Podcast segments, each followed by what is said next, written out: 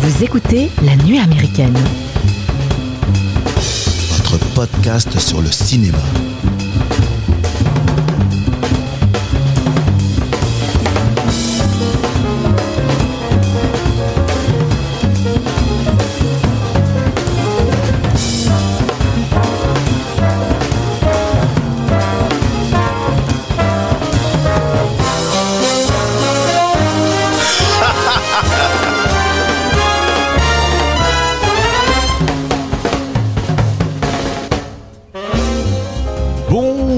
Les amis et bienvenue à la table de la nuit américaine. Alors attention, aujourd'hui, c'est du sérieux. On va parler philosophie, on va parler du besoin d'exaucer son désir le plus profond et du chemin par lequel y arriver. On va aussi parler de la vision pessimiste qu'a le réalisateur sur l'humanité. On va traiter du film d'Andrei Tarkovsky, Stalker, film de 1979 avec à l'affiche, attention, des noms russes, je vais m'y coller, Alexandre Kaidanovski, Anatoly Solinskin et Nikolai Grinko. Je pense que j'ai bon.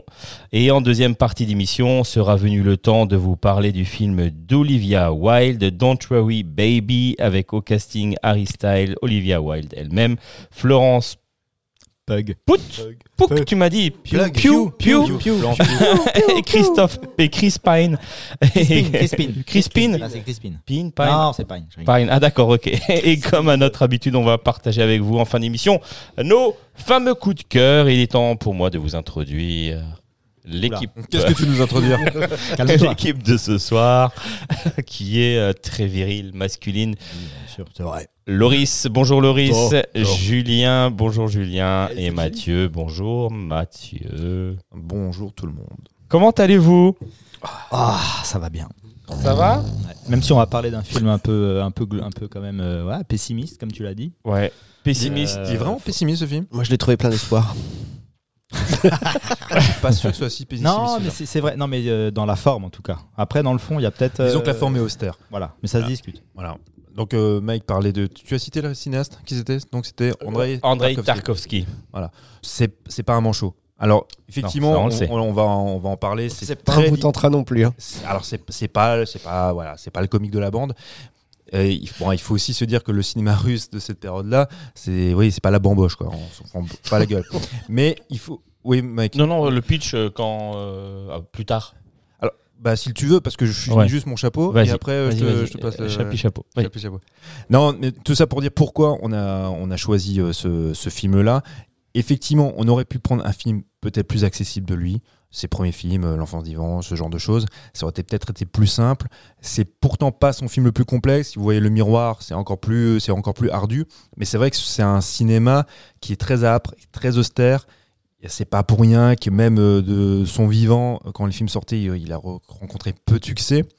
De, bah, succès, on va dire, critique, mais public, c'était très compliqué. C'est la réputation d'être un cinéma intello. D'une certaine manière, oui, ça l'est, vraiment, parce que tu, à la première lecture, soit tu, bah, je pense que les copains vont en parler, tu es partagé entre l'ennui, une espèce de fascination et des fois une incompréhension, parce que tu sais pas tellement. Enfin, je dis pas qu'il faut avoir des codes. À un moment donné, les, codes, tu vas facilement quand même les repérer. Mais il y a un discours philosophique, il y a, il y a de la poésie, il y a plein plein de choses, c'est très très riche.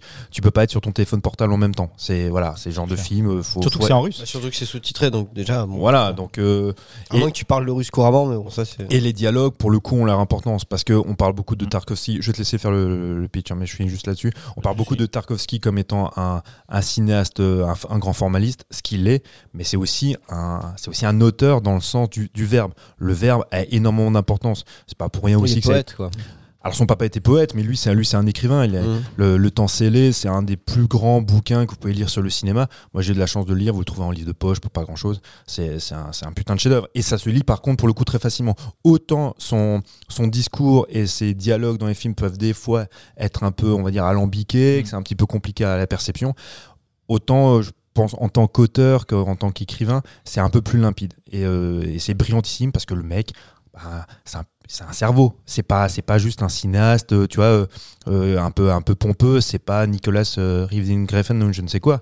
C'est un gars qui en a dans la caboche. Vas-y, Mike, pour le pitch, si tu veux. Ouais, pour le pitch. Euh, bah, le pitch, bah, ça se situe en pleine guerre froide. Donc, c'est le, stalker, sorte de, de passeur, on va dire, qui accompagne un physicien et un écrivain dans la zone, un no man's land où se trouve la chambre des désirs, exaucant les vœux de ceux qui s'y rendent. Ah bah tu vois, Voilà. j'avais même pas capté que c'était pendant la guerre froide. Eh oui. Il le, il le précise un moment, j'ai pas capté du coup. Moi je pensais que c'était vraiment hors du temps et hors de l'espace. Euh, Oui. Tu vois, je- Je Oui, t'avoue, je ne saurais pas mettre un marqueur temps là-dessus. L'aurais même vu peut-être avant même la guerre froide, vu l'équipement qu'ils ont. Mais... euh, Non mais, non mais euh, vous avez tout à fait raison puisqu'en fait le temps dans l'absolu en fait enfin c'est une abstraction totale parce que même le déroulement euh, du, du récit on ne sait pas si c'est sur 24 heures on ne sait pas on Mmh, sait pas si c'est est sur des, semaines Mmh. le, le- le temps est Tarkovsky a beaucoup travaillé sur cette notion là du temps le temps n'existe pas donc effectivement quand Mike il dit que c'est euh, lors de la guerre froide euh, bah, il faut rappeler qu'en fait c'est sous Brejnev aussi que le film est, est- que le film est réalisé hein. donc euh, Mmh, mmh, ça joue aussi que- voilà mais, euh, Mais le film ne le dit pas. mais en tout cas. Le, fi- le film, en fait, Volontairement même. voilà, on va dire que le film sous-entend que on est dans, Dans cette période-là. voilà, on est dans le, dans, dans le- enfin, c'est l'après-soviétisme Mm. en fait. On- on- disons qu'on est En un peu dans, dans la dystopie, tu vois. Il, De... il le dit aussi euh, dès le Mhm. début du film. Il y a une citation qui, euh, qui explique comment est créée cette fameuse donc cette zone, ce, ce, ce, ce, ce morceau de cette, cette zone. Cette, comment j'essaie de Oui, trouver un une autre zone, bah, c'est la zone. Ouais, c'est ce périmètre en fait qui est euh, qui où personne ne va. un endroit, un C'est-à-dire lieu. euh, l'armée en place, elle, lui. euh, in- interdit l'accès à cette zone, mais n'ose pas y aller non plus. Et au début du film, on dit, on sait pas trop d'où vient. Est-ce que c'est une explosion nucléaire Est-ce que c'est une comète Météorite, météorite, météorite ouais. qui a météorite pardon qui a qui a heurté le sol et qui a généré ce que ça ce que c'est. Mais à mon sens, c'est pour ça que ça nous, en- ça nous, Mais, euh, euh, ça nous emmène justement hors du temps et de l'espace. voilà, t'es que totalement inconnu. Tout de suite, le spectateur, Ah. il est perdu. Euh, il sait pas dire justement si on disait que c'était une explosion euh, atomique et on était sûr Ouais. que c'était ça bah là ok on peut se dire Ah. il y a eu la guerre froide est partie en sucette cas, et puis voilà Il donne quand même très très peu d'éléments. C'est vraiment ça. On est on est, tr- on est vraiment perdu en plus tout le film quoi. Je veux dire, tu tu suis. Euh, les, les, les protagonistes, là, ils sont trois, mais en plus, c'est- très minimaliste, hein, parce que, bon, mis à part quelques petits personnages du début qui sont quand même importants, sa femme qui revient à la fin et qui peut aider d'ailleurs à la compréhension, à une, enfin, une forme de compréhension, j'imagine, d'interprétation. Mais euh, t'es vraiment. euh, perdu c'est perdu. C'est, y a le cadrage, il y a beaucoup de choses qui sont, euh, qui vont avec. On en parlera, sa façon de filmer, et je pense que c'est aussi voulu, mais après à l'interpréter, c'est encore autre chose. Mais, mais quand tu regardes, ouais, pour la première fois, si, pour donner, bah, je suis déjà en train de donner mon avis, on va faire ça. Ça a vraiment été. euh, euh, c'est intéressant. Je sais pas pourquoi le- le- les quelques notes de musique au début sont. Il y en a très peu, mais elles sont tout de suite. euh, J'avais presque l'impression d'entendre un début de, de musique un peu à la Pink Floyd progressive comme ça. ouais, ouais, bah, c'est dans le temps hein, Ouais, voilà. Et après, bon, tu perds ça. C'est vraiment, ce sont des sons très organiques que tu peux avoir de temps en temps. Et, et ouais, tu les suis sans, en attendant des fois des choses que tu as l'impression qu'ils n'arrivent pas. Parce qu'il faut dire aussi à l'origine, c'est tiré d'un bouquin, ce truc-là. Ouais. Que Porc je- épique, pas ça?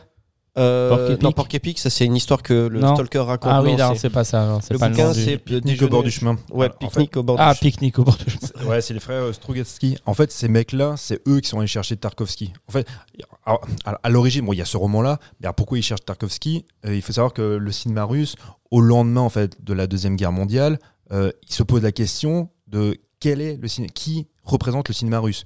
Il faut se dire que le cinéma russe, on, a tendance à l'oublier, mais euh, Eisenstein est peut-être l'un des plus grands euh, formés, c'est un des plus grands cinéastes du, monde, et c'est un cinéma russe. Très brièvement, pour juste qu'on comprenne les tenants et les aboutissants, euh, au cinéma, il y a, il y a l'école russe qui est l'école du montage, et on va dire, grosso merdo, il y a l'école hollywoodienne occidentale qui est celle de la mise en scène. C'est vraiment pour caricaturer, hein, Mhm. vraiment. Mhm. Et, euh, et au lendemain de la Deuxième Guerre mondiale, les gens se demandaient qui est le, le grand cinéaste russe en devenir. Et au début des années 60, il y a une personne qui est en train de- d'émerger, c'est Tarkovsky. Et ces gars-là vont chercher Tarkovsky. Tarkovsky, au début, il n'est pas forcément euh, intéressé. Chaud. Mhm. Et du coup, ils vont, ils vont s'orienter vers. euh, comment il s'appelle? Ils vont s'orienter vers Kala- Kalatozov. Kalatozov, euh, je l'annonce, si euh, l'année prochaine on fait encore des films de patrimoine, on fera un de ces films qui s'appelle Soy Kuba. Soy c'est parler, ouais. Hmm. encore aujourd'hui, c'est une leçon de mise en scène. Enfin, même avec les techniques d'aujourd'hui, on ne saurait pas comment faire ça, faire un plan séquence de cette qualité-là. Bref, ils vont chercher des formalistes. Et donc ils font appel à Andrei Tarkovsky. Ça a été très compliqué parce que donc euh, Ils ont remanié très très fort quand même. ouais bah Il lui, a enlevé beaucoup de choses. il a enlevé plein de choses. Lui il a gardé la notion de stalker. Il a co- il a Je pense que le bouquin doit être beaucoup plus facile à appréhender. Ouais. Tu as Ah. beaucoup plus d'éléments apparemment dans A, le livre. a priori, j'avoue, je l'ai pas lu, hein, mais a priori, oui, oui. Lui, il a conservé cette notion de zone et la notion du, du stalker. Il y a des personnages qu'il a virés, pour, mais euh, en fait, alors, ce qui est intéressant avec Tarkovsky, et euh, je pense qu'il a raison, on a souvent parlé en fait de la place de l'auteur au, ci- au- au cinéma. Qu'est-ce que c'est qu'un auteur? On a souvent tendance à dire que le cinéma est un art collectif, ce qui est vrai, évidemment. Mais lui met en avant, et moi je lui donne pour le coup raison, ça s'applique typiquement pour ce genre de cinéaste, que l'auteur c'est le cinéaste parce qu'il donne un point de vue, même s'il y a un matériau de base qui est un matériau littéraire, euh, même s'il sabre un petit peu là en l'occurrence le récit, c'est son point de vue qu'on Mm. voit dans le film. C'est pas le roman des, des frangins. Voilà. Euh, Oui. Bah, du coup, euh, c'est quand même un film qui est fascinant de, de plein d'aspects. mais c'est vrai, comme tu l'as dit, quand tu t'attends pas à, à ça, le, le premier visionnage peut être compliqué quoi, en termes de rythme. Bon, tu comprends quand tu as vu le film, quand tu as fini le film, tu comprends pourquoi il y a ce rythme-là, parce que c'est toute euh, une épopée presque, hein, ce, ce, ah oui, c'est un parcours initiatique. ouais, un parcours initiatique, donc il faut vraiment, ça demande au spectateur de s'investir et puis de d'essayer de, de, de- de comprendre les personnages et presque d'être avec eux au quotidien, enfin, durant leur voyage, quoi. Mm. Et euh, c'est vrai que le rythme est, euh, c'est chaud. Alors ça peut faire peur parce que déjà ça dure 2h40. 2h40. Effectivement. Et il y a certains plans qui, qui traînent. Ouais, ouais. longueur, En fait, en fait, c'est- alors c'est principalement des plans séquences, mais euh, la caméra n'est jamais statique. Elle peut donner le sentiment d'être statique, mais ça, elle panote toujours. Elle est jamais Ouais. statique, mais elle est, elle est très lente. Elle est très lente, ouais, ouais. Elle est toujours très lente. Ouais, ouais, exactement. En fait, Le soit en fait, est particulier aussi. il fait, soit- il fait des travelling, mais des travelling très lents, ou alors elle panote, mais elle sera, elle sera systématiquement. Alors, je, je vais pas dire systématiquement parce que euh, non, mais quand même, dans la plupart du temps, elle sera toujours en mouvement Mm. Mhm. malgré tout. Et euh, ce qui donne quand même un- de la vie dans le cadre. Parce que imaginez s'il n'y avait pas ces, tu vois, ces, ces mouvements-là, effectivement, ce serait encore plus austère. Euh, Mais la un- photo, malgré l'austérité, des fois est Très belle. Est très très belle. Ah oui, sûr. Dès le début, Ça, même quand c'est en mode sépia, là, un peu, quand Ouais. tu es dans le monde justement euh, réel, on va dire. parce que la zone, effectivement, la zone est en couleur Ouais. et hors zone, on- c'est c'est du noir et blanc et, et après, c'est effectivement du, sé- du sépia. Euh, ah, C'est pour accentuer quoi? C'est pour accentuer un côté un peu Côté plus- mystique, peut-être, va savoir. Mais le- le Non mais je veux dire le côté noir et blanc c'est pour un moi, je, enfin, moi, le, je le pense côté que un le- peu op- moi, je- moi, je pense que le- oppressant non. avec Moi, non, je pense il est- que le côté noir et blanc, c'est l'ancrage dans le réel. l'oppressant du réel mais Mais c'est l'ancrage dans le réel, je pense, le vraiment. noir et blanc Là, le, coup- sépia le sépia, sépia. ouais. Mhm. Et ils vont dans la zone où. je- Enfin, c'est comme ça que je le, je le ressentais, Ah. moi, tu vois. Et puis quand Ouais, ils moi je sais pas parce que très honnêtement la, la- alors c'est bah, t'as mis le doigt je pense sur le sujet principal du film c'est la quête du réel et la quête de sens Mm. et, euh, et je sais pas moi enfin t'as- t'as- a priori t'as- toi t'en as lu cette lecture là moi je ne sais pas qu'est-ce qui identifie véritablement le réel et euh, tu vois de- dans, dans ce film là la couleur du moins en tout cas en nous pour spectateurs ça c'est un peu plus trivial ce que je veux dire mais c'est elle donne du souffle à partir du moment où la lumière euh, la couleur apparaît aussi. quand, quand tu es dans la zone, sur le moment, effectivement, tu dis Ah, il y a une bouffée d'oxygène. Mhm. Euh, à mon sens, elle, cette bouffée d'oxygène, elle va quand même être. Enfin, ça va être un peu plus tendu, quand même, par, euh, par la suite. Bien Et, sûr. et, et- Ouais, ouais, non, pardon. Non, mais en fait, ce que je disais, c'est que je, je suis pas, je suis pas en fait convaincu que le, la, la, la- la gamme chromatique détermine, tu vois, la réalité. Et chose. je- je- j'en suis, j'en suis pas sûr. Très honnêtement, après l'avoir vu plusieurs fois, parce que aujourd'hui encore, je- alors.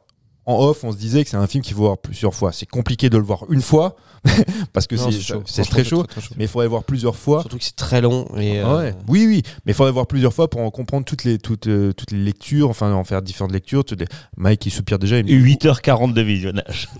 Non, mais il faut le faire. euh, Ouais. faut pas le faire dans la même semaine, hein, parce que sinon tu, tu, tu te pends. hein, c'est pas compliqué. Mais Moi j'ai eu, une euh, impression, euh, pas, pas euh, Harry Potter, euh, le quai trois quarts là, ou bien euh, passage Stargate, quand euh, ils, ils vont dans la gare prendre le Oui. petit chariot Oui. pour s'en aller vers euh, la zone. Et c'est là que la couleur change effectivement, et c'est là où tu as vraiment l'impression que ils passent dans une sorte de tunnel enchanté et ils vont vers. euh, ben, euh, où tu as vraiment cette impression de détachement où là ils quittent le réel pour aller euh, ben, à leur, dans leur quête de, de mystique et puis de. de- Oui, puis il, brave, il faut rappeler qu'il qu'il brave l'interdit parce qu'aller dans la, Ouais. dans la zone, c'est complètement interdit. C'est dangereux. D'ailleurs, elle est protégée, donc ils essuient des tirs de, des tirs de balles. En fait, il y, a des chars. Enfin, voilà, c'est euh, là aussi où on peut faire une, une lecture de effectivement du, du communisme euh, tu vois, soviétique qui euh, qui restreint les libertés et tu ne peux pas. Tu, Parce que ce qu'ils vont chercher, c'est ce qu'ils désirent le plus ce techniquement. Enfin, pas tous. Il y a trois personnages, chacun ont des buts différents. Ils ont, en plus, ils sont pas, ils sont un peu, euh, c'est juste des carnes les mecs, parce qu'au final, ils, enfin, ils ont plus un statut, parce que c'est l'écrivain qui représente le côté, euh, Littéraire. euh, ouais, euh, littéraire, L'art. Ouais, Ouais, l'art, ouais. exactement, c'est ça, cette philosophie-là, un petit peu. De l'autre côté, t'as le scientifique. T'as même à un moment donné des gars, je crois, ils et le stalker, qui lui, en fait, n'a pas le droit. Ça aussi, il faut le dire, parce qu'il Il n'a pas le droit de rentrer dans la chambre. bah voilà, il a, il a, il a, enfin, il a pas le droit. À un moment donné, on s'est dit qui donne ses règles, qui dit qu'il y a que lui hein, qui détient cette vérité. C'est Ouais. lui Ah qui oui. raconte ses histoires et en fait, à un moment donné, même les autres lui disent, mais en fait, on est absolument tributaire de tout ce que tu nous racontes. Ça se trouve, c'est une. T'as tout inventé. mais bien sûr, ça se trouve, c'est le, le moment où il se fait plaisir et c'est comme il le dit à un moment donné, il est rien d'autre que quand il emmène les gens dans cette zone, là où lui, il devient euh, bah, le, le- le maître, enfin pas le maître, mais c'est le responsable et il, il arrive à procurer du, du- du bonheur aux gens parce qu'il arrive à leur donner de l'espoir. Et lui, c'est ça qui lui fait plaisir, qui lui donne de l'espoir. Mais tu sais pas si c'est vrai. Hmm. Non, non, et, et- et toute la question est de savoir en fait euh, euh, où est la foi? Parce qu'effectivement, tu parles, il y a le scientifique ouais. qui lui est la figure rationnelle, euh, l'écrivain qui est la figure, ben, qui est censé être euh, voilà la figure artistique, mais aussi très- extrêmement désabusée, et, et le stalker, lui, c'est c'est lui qui doit impulser la foi. Et euh, en fait. Le film, ce film-là, quand on parle de, philosophie, c'est vraiment ça. C'est la, c'est la quête de la vérité. La philosophie, c'est ça. hein. C'est pas juste étymologiquement euh, l'amour de la sagesse. C'est chercher la vérité, chercher en fait euh, en soi euh, sa vérité, et celle-ci doit se traduire pour André Tarkovsky par une question de, de foi. Il faut avoir foi. alors, il y a des éléments religieux, mais il faut aussi avoir foi en soi, foi en fait euh, en l'avenir, foi en plein de plein de choses. Et c'est là où tout, tout devient très très compliqué pour eux. Et je pense que c'est il de ce de son aveu à lui, enfin de sa- il il l'explique et il le dit lui-même. Tarkovsky, c'est ce qu'il veut, c'est générer justement. Il veut pas raconter une histoire pour raconter une histoire. C'est un prétexte en fait. Le, le film, c'est toujours un prétexte à faire ressentir des choses et à faire réfléchir les gens. Et euh, euh, au final, tu peux l'interpréter selon. Parce que si tu as une connaissance euh, de ce film, de, de la situation géopolitique euh, russe au moment où c'est filmé, euh, où c'est fait, autre et vision. la vie qu'a eu le réalisateur, et si tu te places à la place d'un russe qui vit à cette époque-là, et les croyances de cette époque, orthodoxe, machin, si tu veux, tu as peut-être une façon de voir le film et tu vas interpréter les messages d'une certaine manière, avec voilà ce côté peut-être plus incliné sur la foi, les gens qui perdent la foi, le communisme, tout ce que ça peut être. Mais tu peux le regarder maintenant, et ça peut carrément avoir des concepts plus euh, qui se détachent de, ce- de ce genre de choses, mais qui peuvent s'appliquer encore. Tu vois Ouais, ouais, alors, je- moi, je je- euh, je- tu m'arrêtes si je me trompe, hein, je pense être quand même très d'accord avec toi. Je pense que mal- ça reste un film universel Hmm qui, qui est ancré malgré tout dans, dans la Russie. C'est-à-dire qu'il y a les influences slaves, russes, de par le contexte géopolitique, de par l'histoire, mais malgré tout, ça reste quand même très universel parce que les, les questions finalement qu'il se pose dans Bien ce sûr. film sont des questions que n'importe qui pourrait se, se poser. Et, et- et que le, en fait, le, le, parce que c'est ce qui rebute aussi avec ce type de film, c'est que c'est ancré dans une, dans une Russie qui finalement, euh, qui, qui nous, de loin, nous paraît quand même extrêmement austère, extrêmement froide, qu'elle est malgré tout, mais les questions qu'ils se, posent les personnages, quand euh, c'est parce que souvent en fait dans, dans le film, t'as, à un moment donné, tu as un monologue, tu as un monologue de chaque personnage qui est en train de réfléchir sur sa condition, sur qui il est, sur où il va. Euh, on n'est pas écrivain, on n'est pas, euh, on n'est pas physicien, et pourtant les questions qu'il se pose, on se les pose également. Mm. Et, et, et c'est jamais de la philosophie de comptoir. Non, non, c'est vrai. ouais. C'est c'est toujours, assez, toujours très réfléchi. On, alors, on est ni dans la philosophie de comptoir et on n'est pas non plus dans, dans le jargon euh, philosophique imbitable. Mais il faut quand même être c'est attentif. existentiel. C'est- Voilà. Ça touche à, ça touche normalement à tout le monde. Et- À, à partir du moment où tu, tu, tu, tu, tu l'écoutes, tu vois, je veux Mhm. dire, tu peux te poser ces questions. euh, tout ça, ou alors tu, il faut faire tout simplement. Enfin, il y a des, il y a des, il y a des images qui sont amenées, qui sont, qui sont, qui sont très vraies. Genre euh, le, le, le moment où il lui dit, euh, mais pourquoi je peux pas aller tout droit? Parce que la maison elle est à 200 mètres, donc euh, mon bonheur il est à 200 mètres. Il dit oui, mais le, le voie, la voie la plus courte, c'est pas forcément toujours la bonne voie empruntée. Bah voilà, mais je veux dire, ça c'est c'est un adage que tu peux entendre euh, à n'importe quel moment, te dire bah c'est Mm. pas forcément le chemin le plus court qui est le meilleur parce que dans ta vie, euh, voilà, faut t'as des embûches, faut. Exactement, il y a des choses à faire et si c'est trop simple, c'est peut-être que c'est pas bon non plus. Enfin, tu peux l'interpréter euh, de mille façons quand tu écoutes ça. Et Ah, pourtant, c'est juste une phrase quoi. Moi, je l'ai vraiment pas vu comme un film de guerre ou post-guerre ou guerre froide russe ou quoi que ce soit. Je l'ai vraiment euh, vu comme moi un film presque post-apo Mhm. euh, où je sais pas si c'est post-apo, c'est presque pendant l'apocalypse plutôt. Bah, on est dans un monde qui se meurt. Un monde qui se meurt en qui déliquescence, vraiment euh, ou qui renaît. La zone, elle Voilà. parce que en tout cas, des, si tu veux, la nature a repris ses droits. Il le dit plusieurs fois. Faut rien changer, faut pas toucher à quoi que ce soit.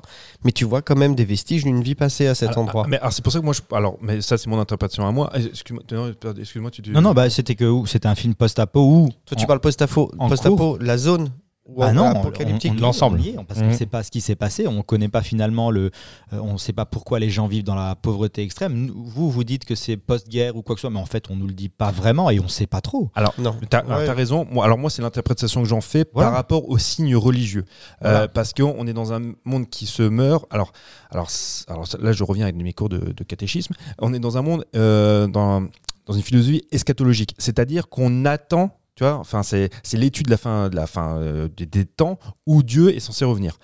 Et, euh, et c'est là où, à un moment donné, on a quand même un mec qui, qui se grime en figure christique il y a des icônes qui apparaissent, on est dans, dans la, la parousie, c'est-à-dire c'est la, la venue de Dieu. À un moment donné, on interroge la foi, la foi des personnages. Il faut croire, et la seule manière de, de- de croire, c'est de, de jouer sur les représentations, tu vois, sur les sur l'iconographie euh, religieuse. C'est exactement ce qu'on avait dit En dans Children of Men. C'est ça. c'est Et donc, il ça, serait quoi? Ouais. Il serait prophète alors, le stalker? Oui, oui, bah, parce qu'en fait, ça, c'est la- lui qui, qui, qui essayerait quand même de montrer. Bah, c'est un peu Zarathustra. Tu vois, c'est un peu comme chez Nietzsche aussi. Alors, ben, bon, là, je, là, je tire vraiment le truc par les cheveux, mais, mais c'est en fait, c'est le prophète qui doute. Parce que le, Mhm. le prophète te montre la voie, mais lui-même est dans- est dans- est- n'est pas dans la certitude. Parce que lui, sa position de, de prophète, elle dépend du bon vouloir de l'auditeur. Si tu n'as personne pour te suivre, si tu n'as personne pour t'entendre, et, et personne pour animer la foi, le prophète n'a plus d'existence, n'existe pas. Mais lui, il, a- il- il vit aussi grâce à ça. C'est euh, pour ça qu'il part aussi, qu'il quitte sa femme, c'est parce qu'il a besoin de ça. Il te dit, effectivement, tu as raison, qu'il se réjouit du bonheur des autres. Mais oui, mais égoïstement, il se réjouit aussi d'avoir La- une la place. question à la fin, c'est celle-ci, ça se trouve. Est-ce qu'il dupe son monde finalement? Est-ce que c'est pas une supercherie? Tout simplement, c'est juste lui qui est fou ou malade et qui a absolument besoin de ça et qu'il, encore même plus, c'est mesquin. Parce que du coup, il, il se sert de la misère et de. De, de, de- comment dire de la recherche de de, de, de, de- du De sens. bonheur ouais de sens Enfin, ces gens-là ils Mhm. ont l'air quand même quand tu commences à, à vouloir euh, emprunter ce genre de de voie initiatique où c'est dangereux tu prends des risques pour aller atteindre un truc hypothétique euh, spirituel et euh, Mais on peut quand même penser que la zone. s'imaginer que tu existe. souffres quand même, tu. Parce, que- parce que lui, à force de faire des voyages là-bas, on peut quand même supposer euh, qu'il est irradié tout de même et qu'il a transmis ça à sa fille qui a des dons de télékinésie.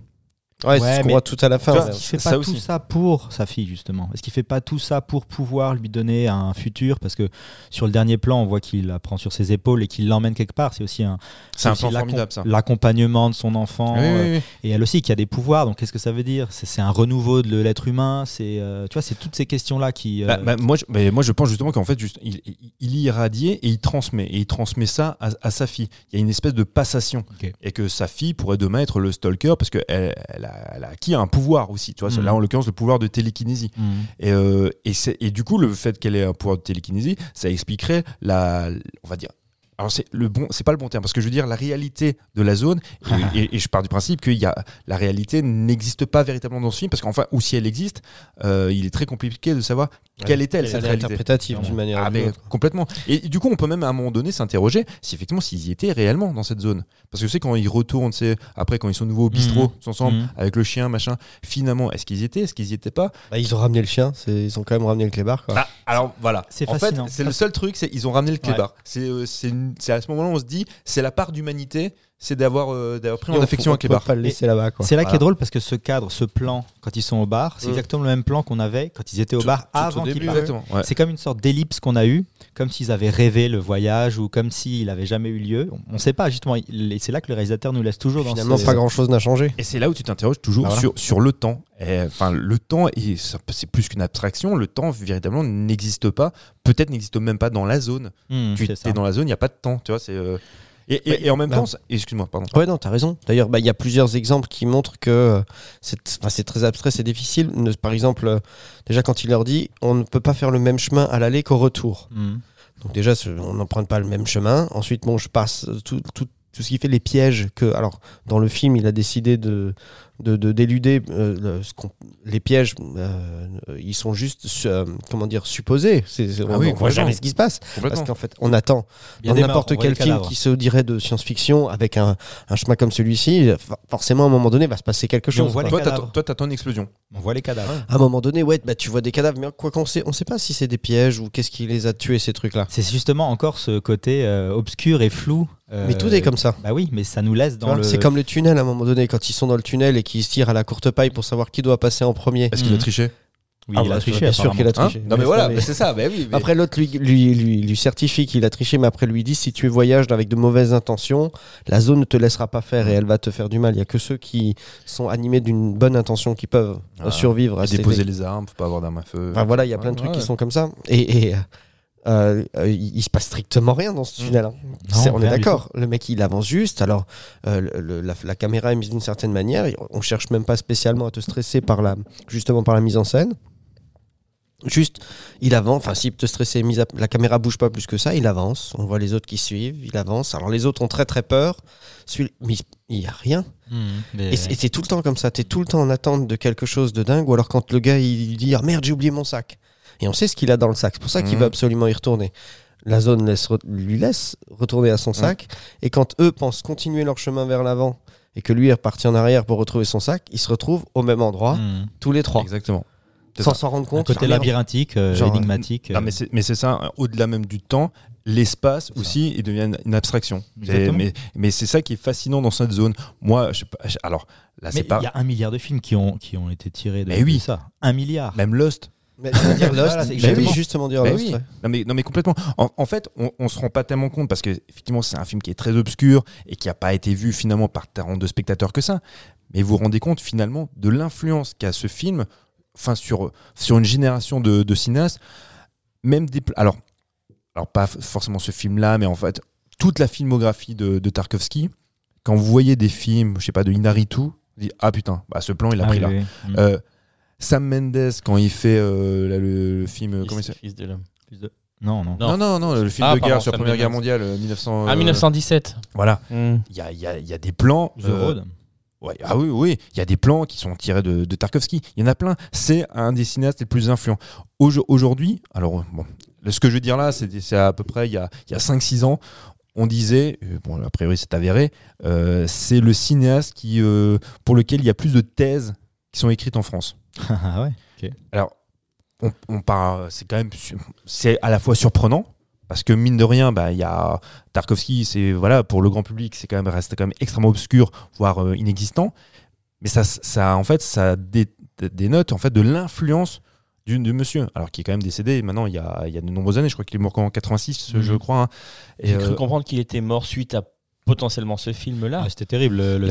Et, et tout, et tout le, tous les quelques membres du Quelques staff, membres. etc. Parce que j'ai entendu qu'ils que ils ont dû refaire, il a dû retourner le film parce que les bandes ont été brûlées Kodak, ouais. Mhm. Ouais. Certaines C'est bandes. ça Ouais. En Mais fait, à c'est cause de, des irradiations ou du, des terrains. Non, où non, ils non, ont- non, non, c'est non, pas ça c'est encore autre chose. Ça, c'est- En fait, y a- y a- ils ont tourné avec des péloches Kodak en, en Union soviétique. Personne tournait avec des péloches Kodak à l'époque. hein. Donc ils ne, ils ne maîtrisaient pas en fait euh, la, la pellicule. l'exposition, Voilà, la lumière. une- alors il, il a tout mis sur le dos de son chef-op, c'est pour ça qu'il a viré le, le chef-op avec qui il travaille depuis des années et qu'il en a pris un autre en cours de tournage. Le tournage est passé finalement sur deux ans. Donc il y a à peu près une heure et demie, on estime, de, de films qui Il ont, disparu. qui ont, qui ont disparu. Du coup, en fait, euh, alors on parlera après des, des problèmes de production qu'il a eu avec, euh, avec les Russes, mais c'est- avec, lui- avec les Soviétiques, ça a toujours été très compliqué. Les mecs lui ont dit, bah écoute, Quand tu critiques ouvertement le pouvoir Ouais, bah place, ouais, cla- mais clairement. En fait, ce qui est surprenant, attends, je, je finis juste avec ça, mais je reviendrai là-dessus. Mais euh, on- du coup, on lui a dit, écoute, euh, euh, André, tu, tu fais, tu continues, tu refais ton film, tu vois, tu, mais avec le, le budget initial, et on le sortira, on fera en deux parties. C'est pour ça que toi aussi, Mike, J'ai tu as, eu deux DVD. la copie en fait qu'il y avait de l'époque, qui est en, qui est en deux parties. Nous maintenant, on voit, euh, on voit le, truc, euh, tu as brut de, de, de 2h40. Mais effectivement, c'est un, un type, il a dit, finalement, je, je vais dire une je crois qu'il a fait sept films. Celui-ci, c'est son cinquième et c'est son dernier film tourné euh, en Union soviétique. Parce qu'après les deux films suivants, il tournera en, Suède, enfin c'est coproduction suédoise, française, italienne. Mais il a tourné en fait son cinquième film en Union soviétique, c'était Stalker. Il a dit, il a passé plus de temps finalement à euh, qu'est-ce que je veux dire? Il a passé plus de temps à chercher des financements et à tenter de produire ses films que- que- qu'elle les réalisait. Parce que réalisé, ouais. parce qu'on lui mettait des bâtons dans les roues. Et paradoxalement, ce qui est quand même assez surprenant, alors là, c'est pas tellement, on peut on voit pas tellement l'image avec Stalker, mais ces films précédents, je pense à Solaris, tu vois, tous, tous ces films-là, ont quand même bénéficié de budgets relativement conséquents. Mhm. Donc, euh, le, le parti l'appréciait pas trop parce qu'effectivement il avait tendance à taper sur, euh, sur le parti mais en même temps il, il y a quand même du budget qui suivait. Mhm. mais ça a été très compliqué pour lui. Et il est tombé malade effectivement sur le tournage parce que le monsieur était surmené. Tu m'étonnes. Surmené, Oui, ouais, beaucoup. Mais il avait, enfin, mais ils sont beaucoup morts de cancer. euh, c'était les sites pollués sur Les lesquels sites pollués, oui, Parce que dans les usines, voilà, quand ils sont dans l'eau, c'est en fait. je me demandais aussi, putain, mais les décors comme ça, tu les fais ou tu les trouves Et Non, c'était pour les des trouver, vrais Non, c'était vrais euh, décors, ouais. Des vraies usines désaffectées. euh, Mais c'est vrai qu'il pas dépollué, enfin rien du tout, quoi. Contaminé ce que. Mathieu disait, effectivement, c'est en 83 qu'il réalise le film suivant qui s'appelle Tempo di Viaggio et euh, c'est réalisé, euh, produit en Italie. Voilà. Ah oui. Euh, Donc, euh, alors le, le- le titre euh, parce qu'il il a un autre titre hein, que je dise pas de bêtises. Non il a pas un autre titre c'est un documentaire ça non? Oui. oui oui ça c'est un doc oui, Nostalgia. oui c'est Nostalgia en fait. Nostalgia c'est euh, je crois que c'est aussi une production euh, italienne. Et après il y a des productions suédoises.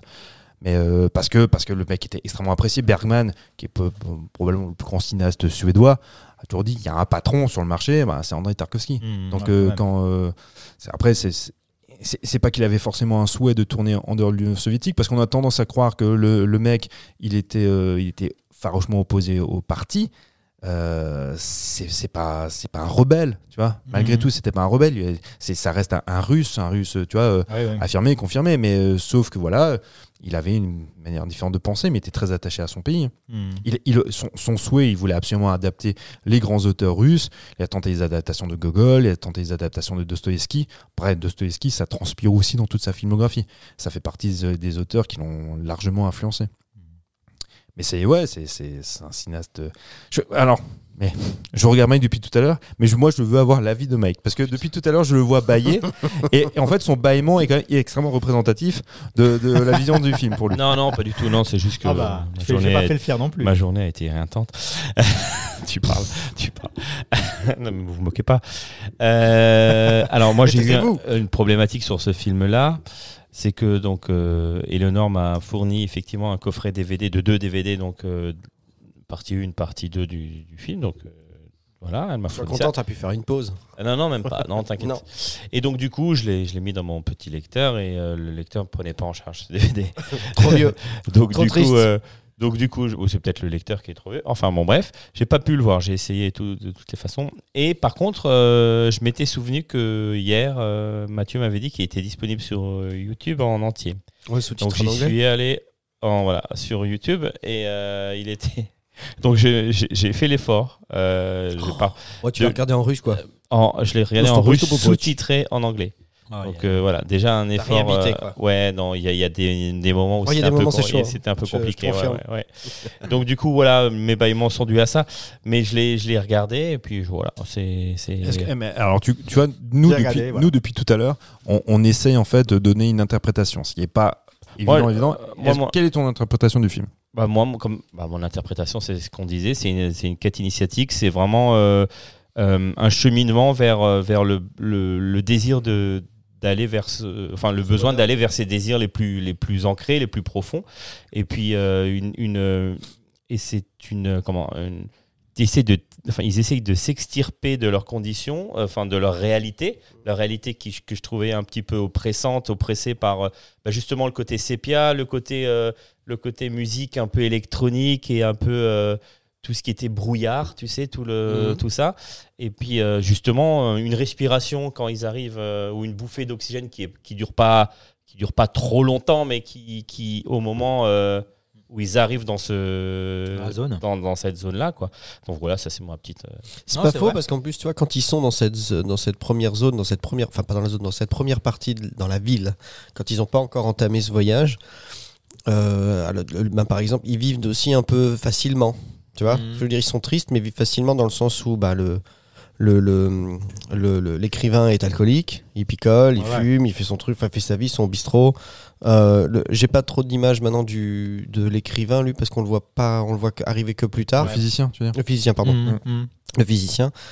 Euh, et lui-même, il vit, euh, il vit assez au, au, crochet, au crochet de sa femme parce que tu sens bien que lui, il est au lit, il fait pas grand-chose et que c'est elle qui s'occupe de tout, qui lui dit, euh, qui lui dit qu'il se barre tout le temps et qu'en gros, elle en a marre de l'attendre, quoi. Ah, le stalker, oui, Ouais. qui se barre tout le temps. que, donc, en fait, si tu veux, chacun vit dans une condition euh, m- très moyenne, voire très mauvaise, mais parce qu'ils font aucun effort, et que c'est qu'à partir du moment où ils entrent dans la zone, qu'ils sont obligés de faire des efforts, de faire attention, mais c'est là qu'ils commencent vraiment à, comme tu dis, à vivre euh, dans un endroit qui leur est plus sain, plus finalement plus euh, protect, enfin, pas protecteur, mais euh, qui leur permettrait d'atteindre ce, ce plaisir qu'ils Mhm. qu'ils veulent, quoi. Mais ça, ça nécessite aussi des efforts.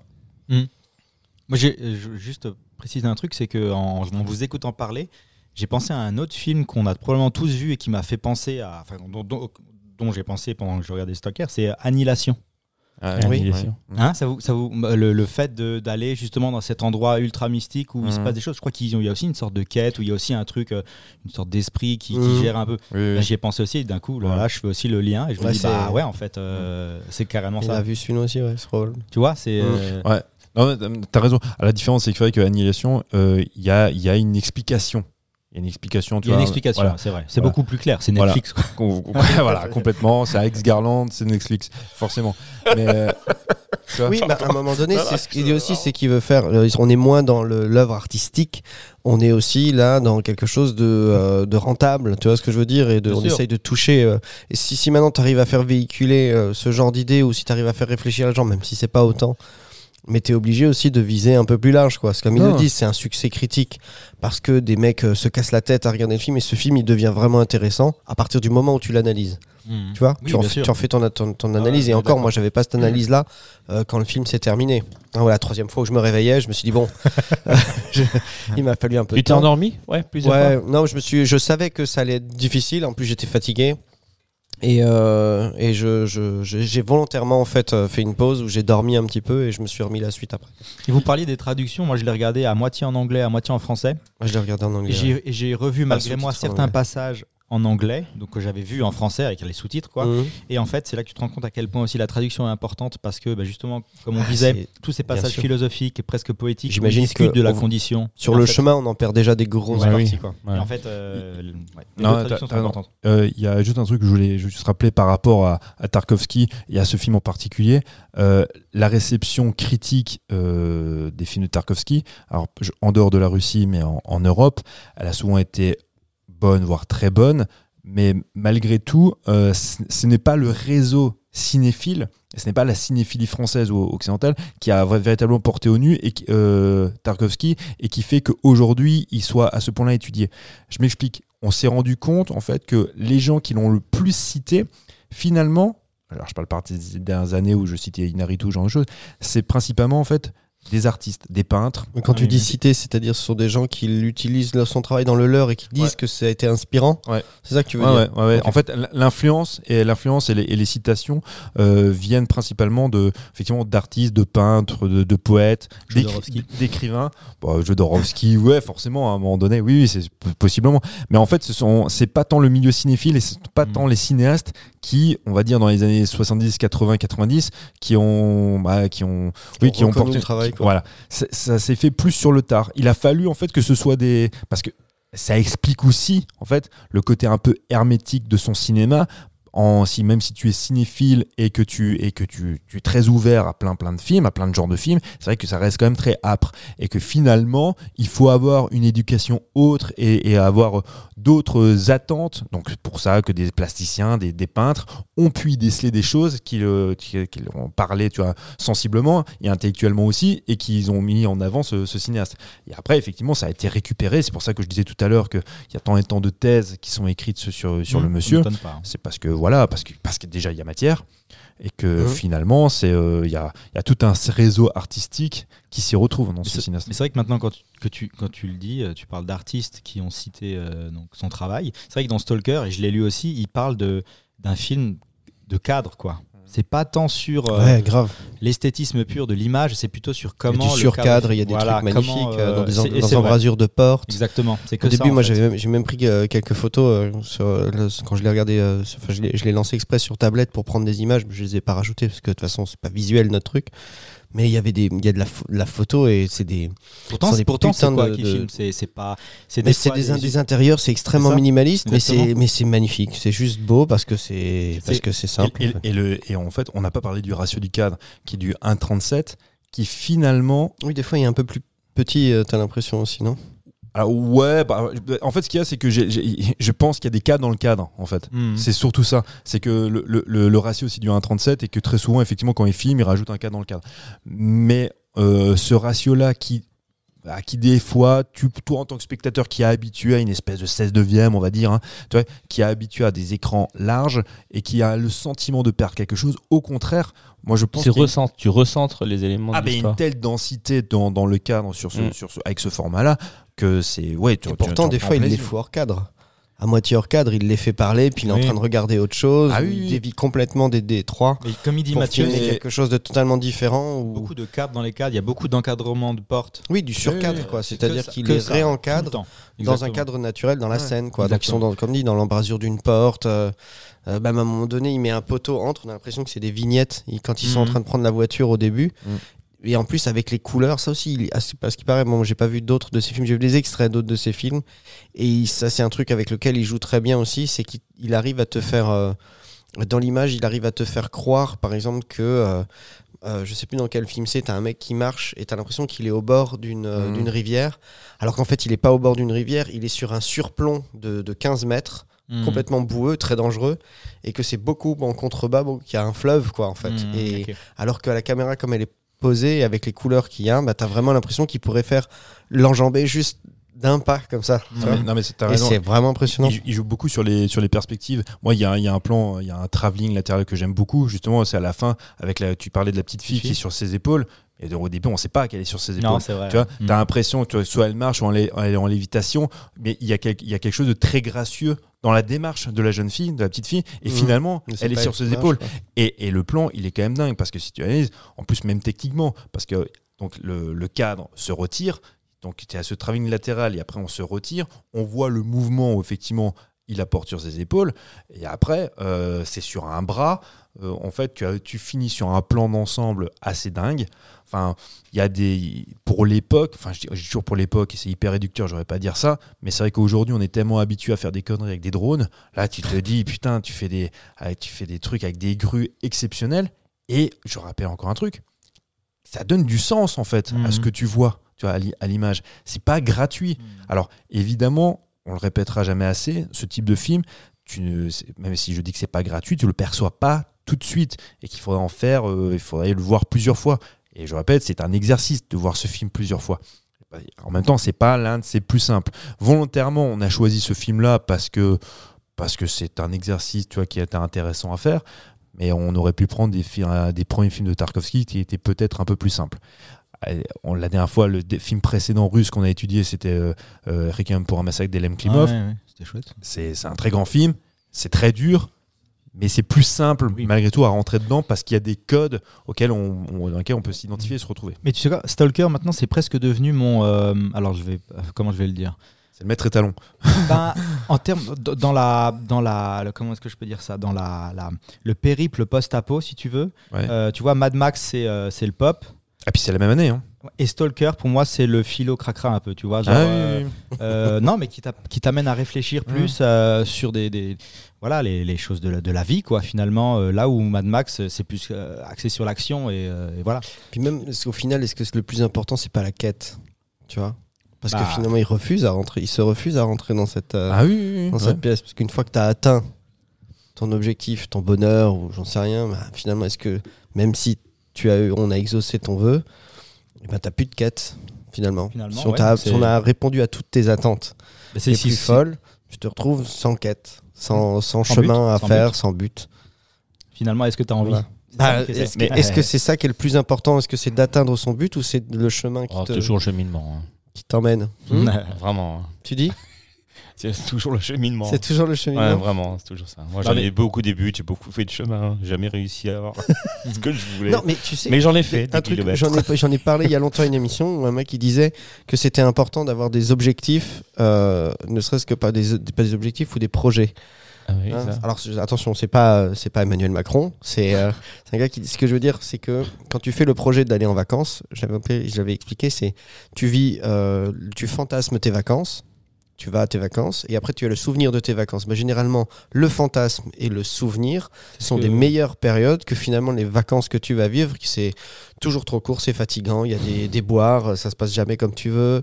Tu vois, en bien, en mal, peu importe. Mais euh, la- c'est important d'avoir ces trucs-là parce que dans un temps tu l'attends et dans l'autre tu en as des bons souvenirs et ainsi de Mhm. suite. Il faut vivre comme ça de ce genre de projet. Je pense que c'est un des enseignements du film. Vous avez des trucs Mhm. à faire. Est-ce que c'est un peu ça aussi ouais? Bah oui, mais je Ah pense oui, que dans, quand, tu, quand tu réfléchis et que tu reviens un peu sur les, les discussions qu'ils ont, ah, notamment à la fin, tu sais, quand euh, ils se bagarrent un petit peu. euh, Ah oui, oui, oui, oui. Quand l'autre il le rosse même C'est exactement ça, puisqu'ils se disent finalement à quoi bon, est-ce que ça sert vraiment à quelque chose d'y aller C'est parce que euh, à ce moment-là, en fait, ils se battent assez fort parce qu'il y a le, le physicien qui leur avoue que qu'il a ramené une bombe. Hum, c'est ça qu'il veut faire. Une bombe, et il veut faire péter la pièce Ah parce oui, que c'est un danger dans le sens où euh, les en revient à ce que tu ennemis dis. pourraient eux aussi atteindre cet endroit et, euh, et pouvoir aussi eux-mêmes réaliser des choses euh, terribles. Quoi. Donc Mhm. lui, il préfère, enfin, il- son projet, parce qu'il est parti là-bas, c'était ça, lui, son projet, en fait. Mhm. Et j'ai vu aussi, attends, c'est de qui J'ai entendu toute une analyse, c'était une émission, enfin, c'est un truc où il avait tout un parterre de gens, ils ont regardé le film et après, ils lui posaient des questions. J'ai oublié le nom de ce gars, bon, peu importe. En français. Et, euh, et il faisait de l'analyse du truc en disant que c'était euh, genre un esprit. euh, Enfin, c'était un peu le- les représentations du passé, du présent et du futur. Et que c'était le passé. Ah oui, le les trois personnages, tu veux Et le futur, le physicien qui se mettait sur la tronche. Ah ouais, c'est pour ça que le, le- le passé, l'écrivain, euh, tabassait le futur. L'image, c'était qu'il n'y a pas de futur sans passé. Enfin bon, Mhm. il y avait une histoire un peu comme ça. Ouais, une je me suis dit, ouais, j'ai quand même eu du mal hein, Non, mais, à, à accéder à ce truc-là. Je me suis dit, Pfff, Non mais en fait, alors bon, c'est pareil, hein, ça fait un peu truisme de dire ça, mais c'est vrai que dans la philosophie de Tarkovsky, c'est exactement ce que tu as dit, c'est qu'il estime qu'il ne peut pas y avoir de futur sans passé. Alors, on sait très bien qu'on construit forcément un futur sur les expériences passées, Mhm. mais c'est vrai que c'est véritablement son leitmotiv, c'est un truc qui revient toujours. Et en fait, le, le passé, l'écrivain qui représente le passé, c'est le passé euh, artistique, culturel et littéraire de la Grande Russie. C'est pour ça qu'il cite constamment Dostoïevski, qu'il cite Gogol, les, les grands auteurs russes. Et que la, le physicien, qui lui, euh, bah, son but c'est d'être un prix Nobel en puissance avec, euh, avec sa bombe, en fait, il, il représente euh, la Russie en devenir, celle qui, euh, celle qu'on craint, celle de, de la bombe, détruit, quoi, ouais. celle de Tchernobyl qui va survenir quelques temps après. Parce que là aussi, c'est fou, c'est presque visionnaire aussi quand mais même. Ça. non, mais c'est hyper clairvoyant parce C'est qu'effectivement, quand lui, il- quand, quand je parlais tout à l'heure, c'est de, on peut, on peut y assimiler ça à de la radiation. Quand lui, le fait de faire constamment ses allers-retours dans cette zone, qui pourrait être une zone effectivement, tu vois, euh, bah, euh, particulière, ouais, irradié, bah, de toute ah, façon, il est- irradié, et que, et que, comme je disais tout à l'heure, qui, re- qui transmet ça à sa gamine et qui, elle, finalement, est une victime de ces radiations, même si c'est un pouvoir qu'on pourrait y lire avec sa télékinésie, c'est ça, tu vois. C'est effectivement le, le passé glorieux, le passé littéraire, parce qu'on on a toujours tendance à oublier, parce que quand on voit la Russie encore aujourd'hui, on a l'impression que c'est tous des alcooliques un peu bouseux. La, la Russie, c'est une grande nation d'écrivains, de, tu vois, de, de Mhm. poètes. Ouais, de toute façon, Et- la, la misère génère souvent euh, ce genre de, de personnes. Tu vois ce que je veux dire? C'est comme, c'est comme le cinéma allemand euh, du début du siècle, euh, début 1900, où euh, les mecs ont plus rien, ont vécu des, des- des- des- des périodes tellement noires que de là naît, euh, de ces cendres, naissent euh, des, des génies euh, qui, font, Ah euh, qui font naître le cinéma. Ouais, bah, en fait, c'est- la, la question qu'on se pose constamment avec, avec les poètes. Est-ce que pour être un grand poète, il faut vivre dans la misère, il faut avoir Ouais. connu le malheur? Un bluesman, il disait Tu peux pas faire vraiment du blues si t'as pas souffert. Ouais, bah. Alors, quand c'est Eric Clapton, j'y crois pas, mais, effecti- mais effectivement. Ah si, ah, si, il a souffert, que tu racontes Mais quand, mais quand effectivement ce sont des euh, quand c'est je sais pas moi euh, Billy Johnson je ne sais qui d'autre Robert Johnson tu vois des gars comme ça effectivement oui là t'y crois plus Non, mais beaucoup de gars disaient qu'ils ne pourraient pas, de toute façon, euh, euh, sou- souvent les blancs, hein, parce qu'ils enviaient ces mecs-là, ils leur disaient, mais on jouera jamais comme ça. Et les gars leur disaient, mais c'est normal parce que vous n'avez pas souffert comme eux, vous ne pouvez pas avoir cette intensité dans ce que vous racontez. C'est tout. Faut Mmh. juste l'accepter. C'est comme ça. Point barre. Mais c'est- non, mais c'est- en fait, effectivement, c'est ce qu'on disait tout à l'heure, des, des, des Verlaine, des Rimbaud, c'est des gars qui ont, qui ont tutoyé la misère, et c'est comme ça qu'ils se sont révélés en, en tant que poètes. Et, euh, et quand on parlait la dernière fois de L.M. Klimov, quand il fait euh, Requiem pour un massacre, c'est pareil. Si le mec il pond un film pareil, c'est parce qu'il a été dans une souffrance terrible. Et, euh, et comme tu disais, effectivement, c'est euh, cette zone-là, en fait, euh, finalement, révèle, tu vois, les, aussi bien les passions tristes que, que aussi bien que la, la volonté de, de vouloir les dépasser. Mais est-ce Mhm. qu'il faut s'en donner euh, tu vois, Et le- l'espoir un peu aussi quand même. Il y a Bah, quand même une et- quête et- d'espoir. bah, et, et- et l'espoir, en fait, chez lui, c'est un peu compliqué parce que l'espoir, et tu vois, euh, marche main dans la main avec, euh, avec la foi. En tout cas, ouais. Euh, en voilà. tout cas, il se pose des questions de savoir Ouais, jusqu'où on va. Jusqu'où on peut avoir de l'espoir. Et c'est considéré comme un chef-d'œuvre du cinéma. Bah, on peut même dire. Du coup. C'est vrai. Hein On peut Bah, même dire que ça l'est. Bah oui, c'est bah, oui, oui. Bah, Alors, je- on répète un petit peu hein, ce qu'on disait tout à l'heure. Oui, c'est un chef-d'œuvre. Avant de voir le film, si vous si vous cliquez un petit peu sur sur Google, on va vous dire oui, c'est un chef-d'œuvre. Mais préparez-vous à que ce Il faut soit. se un- mouiller la nuque. hein. Ah, c'est ça. hein, t'y vas, Ah. doucement, quoi. On va, faut y aller doucement. Ouais, ouais. Faut pas avoir trop mangé. Non, mais c'est mais, mais voilà, c'est enfin. je- on, on aura peut-être l'occasion au nouveau de, de traiter de films un peu ambitieux et un peu compliqués comme celui-ci, mais je pense que c'est aussi un- très intéressant de se confronter à ça. Exactement. Juste, euh, Oui. j'aimerais qu'on finisse là. Ou encore un dernier mot juste pour ça. La femme. Quand même, sa femme. Mhm. Le, le- le petit monologue qu'elle a à la fin. Ah oui, c'est vrai qu'il est. ouais. Qui est terrible. En plus, l'interprétation, elle est folle. Hein. Toujours, c'est des, bah, pour nous, je sais pas, c'est des acteurs, moi, qui me parlent pas. hein, parce que je les ai. Je les ai pas vus ailleurs et je pense pas que je les reverrai ailleurs à moins que lui ait Bah. tourné avec eux et qu'on voit un film. euh, Elle a que deux Quoique ça, hein. ça me donne un peu envie aussi, j'avoue, tu vois, mais euh, on l'a jamais vu. Bon, bref, euh, très bonne actrice sur le coup. Et c'est super intense ce qu'elle raconte aussi. Elle, le choix qu'elle a, et puis finalement, le, Mhm. le, le- comment dire, de, de se mettre avec ce gars-là alors qu'on l'a prévenu, on lui a dit voilà, ta vie, ça va être ça. Et elle l'accepte. Elle dit oui, je vais accepter. C'est une vie, euh, euh, en anglais, elle dit bittersweet, comme on dit encore. euh, amère, douce amère. Douce amère, ouais, voilà. Donc c'est un peu ouais, doux amer, voilà. Sans, comment elle a dit aussi, où tu n'achèveras, où tu n'achèveras, tu ne réaliseras rien. Voilà, c'est une vie où tu réalises rien. c'est quand même, Hum, c'est c'est dur. ouais, terrible bah comme oui. constat quand C'est même. pas grave, il y en a d'autres. hein. Hum Il y en a d'autres à venir. De quoi? Des vies. Bah oui, si t'as cette philosophie-là, ma foi, pour- pourquoi pas? Ah, j'adore ces interventions. c'est vrai oui, oui, bah oui, oui, t'as raison. Mais C'est vrai, il aurait fallu un gars qui arrive comme ça, tu sais, elle est en pleurs, elle a fait sa scène, il dit c'est pas grave, il y en C'est a pas d'autres. grave. Allez, Un Dégage. perdu, je de retrouver. I just give a little slap.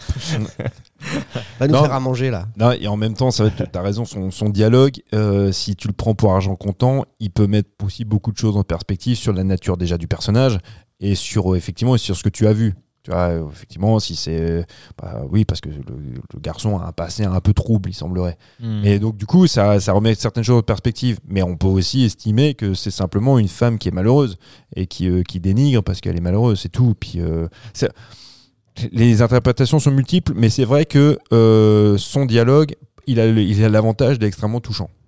Et, euh, et de, et, en fait, Mais qui révèle encore une couche de mystère. oui, bah, Bah voilà. euh, bah oui, il reste aussi mystérieux tout de même. Mais en, et en même temps, c'est ce qui, est- ce qui est intéressant aussi, c'est que bah, il n'y a pas beaucoup de figures féminines, c'est la seule, et, euh, et c'est une figure féminine qui finalement est par sa brève interprétation, par sa brève euh, euh, prestation, en fait, euh, apparition, et euh, est très, ouais, très, très, très forte et euh, très émouvante. ouais.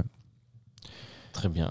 Merci les garçons. On peut passer au- à la deuxième partie de cette émission. Eh bien, on va appeler Thomas euh, qui va nous rejoindre parce qu'on va parler d'un film qui s'appelle Don't Worry Baby Darling.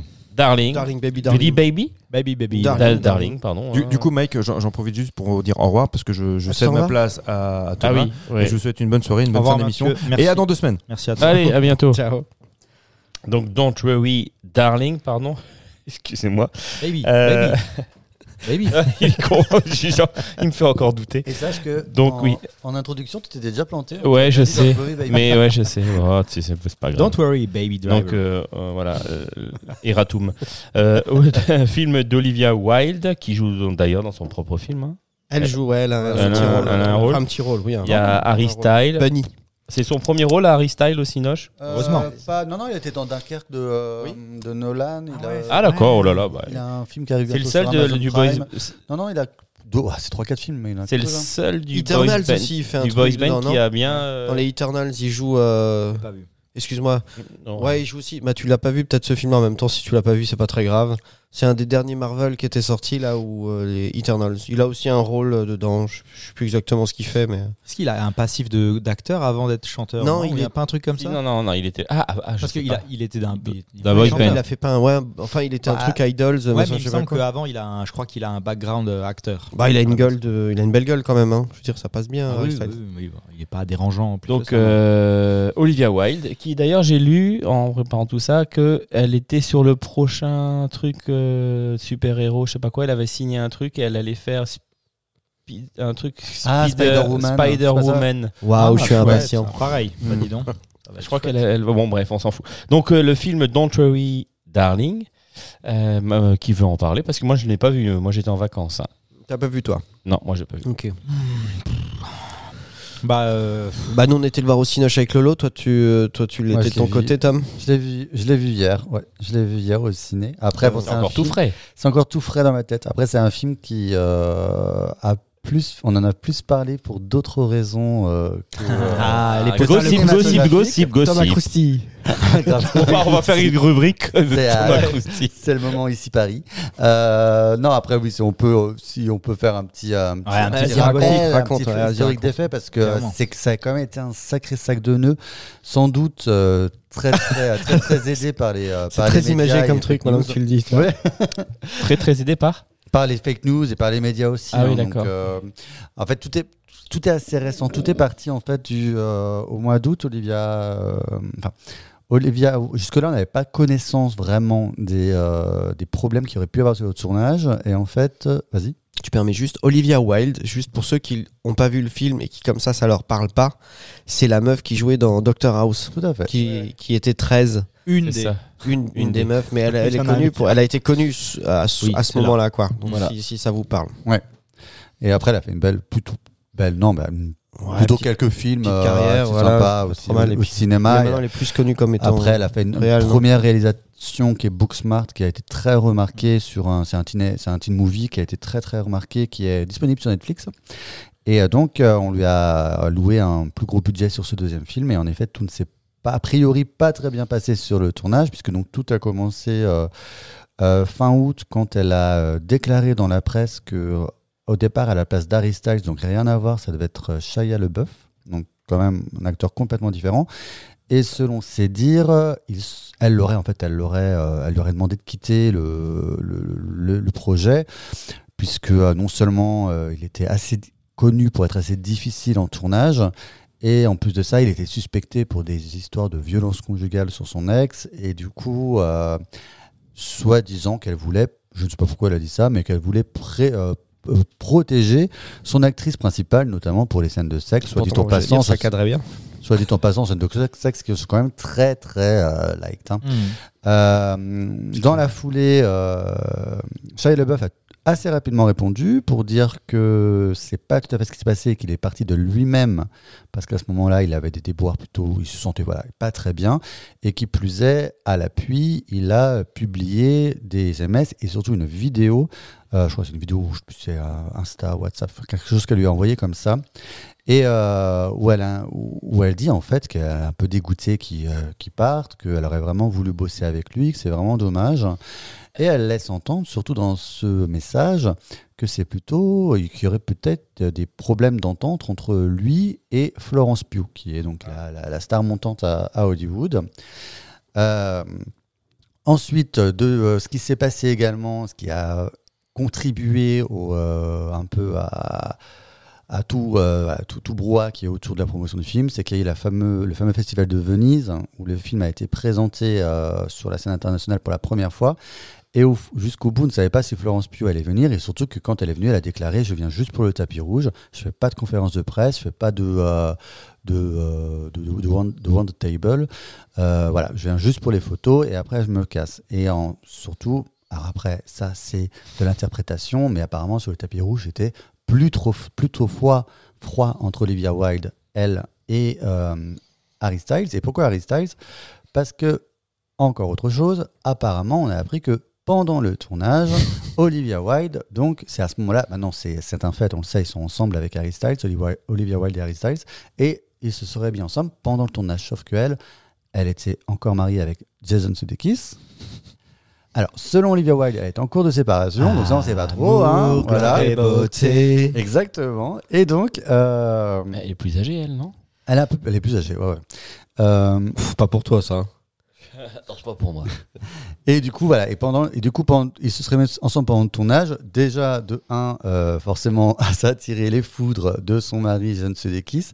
Et ce qui s'est passé, c'est que euh, l'année dernière, au Comic Con, quand elle est venue parler du film, elle a, ressent- elle a reçu devant toute une salle les papiers du divorce en direct. Donc Mmh. le truc hyper humiliant. Et pour lui, c'était vraiment un coup, un coup de poing dans sa face, puisque voilà, elle venait parler du film du- pendant, avec, pendant ce tournage où elle avait trompé donc son mari avec euh, Harry Styles. Et euh, voilà. Après, il y a eu d'autres euh, eu- d'autres choses qui après ont été montées en épingle, comme euh, des problèmes d'entente entre euh, euh, Florence Pugh et Olivia Wilde sur le tournage, où se réguler parce que Florence Pugh se plaignait que euh, Olivia Wilde se cassait euh, en douce avec Harry Styles pendant le tournage pour faire je ne sais quoi. Après, il y a eu la fame- le fameux histoire du crachat, mais ça, apparemment, ça, ça a été démenti. Il y avait un lama sur le tournage. Entre Harry Styles et Chris Pine. Harry Styles qui aurait craché. Ah, Ça a sur craché sur Chris Pine pendant, euh, après la projection à Venise, Ouais. mais ah, ça a été ça a Il a été craché sur son pote. Après, ça, tout ça reste extrêmement flou, puisqu'il y a encore quelques jours sur Instagram, euh, Florence Pugh, elle a, elle a publié un, un message pour remercier les, voilà, le public de cette. Malgré les, tout ça, malgré ces rumeurs, de s'être déplacé plutôt en masse aux États-Unis pour le premier Mhm. week-end, où euh, ouais, ça marche plutôt bien. Et euh, elle a mis, posté quelques photos de tournage, notamment avec Olivia Wilde, où elle, où elle remercie la team. Et euh, la team aussi, donc tout ce qui est équipe technique, je crois qu'ils sont une quarantaine à s'être exprimés par voie de presse en disant que c'était un super tournage. Alors, est-ce que voilà, on sait pas trop après, est-ce que c'est des histoires de promo, est-ce que tout ça, ça a été un peu monté pour faire parler du film? Parce qu'on est quand même sur un, un casting ultra, ultra glamour, ouais. ultra Hollywood. Donc, euh, ça, ça, peut, ça, peut, ça peut aider aussi. En tout cas, je pense que clairement, ce que j'en ai dit là, j'en ai dit beaucoup plus sur ce que je pense. que Ouais, alors juste, juste euh, parce qu'on a- on l'a pas fait, euh, tu peux nous faire ou quelqu'un celui- le pitch du, du, du- du film Eh ben écoute, euh, le, le pitch du film, alors euh, comme c'est une actu, on essaie quand même de pas trop dévoiler, on bah, est un d'accord Ouais, euh, ouais, c'est un ouais. pitch. Euh, bah, le pitch, écoute, c'est que à première vue, euh, c'est, ce sont des gens qui vivent de- dans les années euh, 50 aux États-Unis, donc c'est euh, Dans la ville de Victory.